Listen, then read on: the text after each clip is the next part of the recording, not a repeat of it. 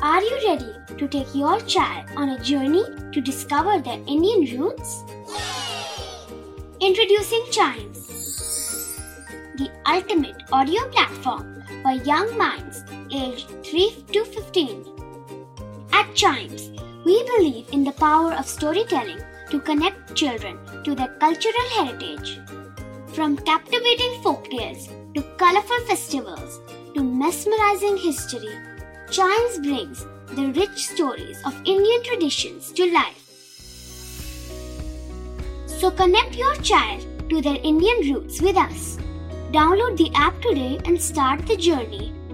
Search Chimes Kids Audio Stories and Podcasts app on Apple or Google Play Store. Chimes, audio that inspires.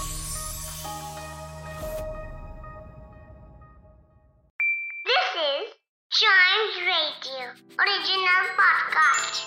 Five oceans, seven continents, and so many countries. In this geography podcast, we explore the world with our little explorers, talk about the countries, their flags, and lots more.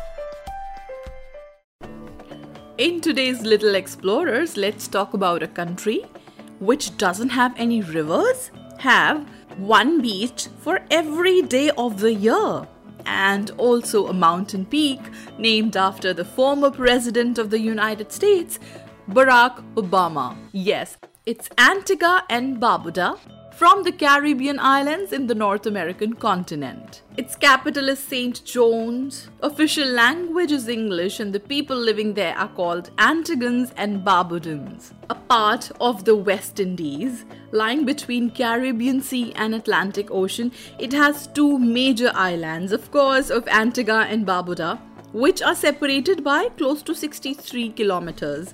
And there are also some small islands which are a part of this country. This island nation shares its maritime borders with St. Kitts and Nevis, Anguilla, Montserrat, and St. Barthélemy. There are some interesting things about this country. Firstly, it has so many beaches, 365 in number. That's why one beach for a day of the year. The weather in this country is always sunny, and the water is so vibrant that sailing is the best pastime that people have here. There are some beautiful beaches like Dickinson Bay, popular sunset viewing places like Shirley Heights, and Nelson's Dockyard National Park, which is a UNESCO World Heritage Site as used to be an 18th century British naval dockyard. The highest peak, Mount Obama, named after the US president, a symbol of achievement of black people. And then there's Devil's Bridge, which is a natural limestone bridge in Antigua, which was actually carved out by the sea and took its shape over many years. There is an amazing rainforest, hiking trails, and an actual pink colored beach. Not only that, it is a bird watcher's delight. Take a short trip from Barbuda and reach a place which happens to be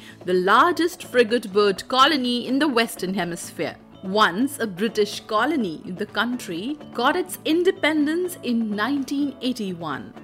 A part of the cricket playing nations of the West Indies, this place is home to many legendary players like Sir Vivian Richards, Richie Richardson, Curtly Ambrose, and many, many more. The country also has a distinct cuisine, with fungi being the national dish.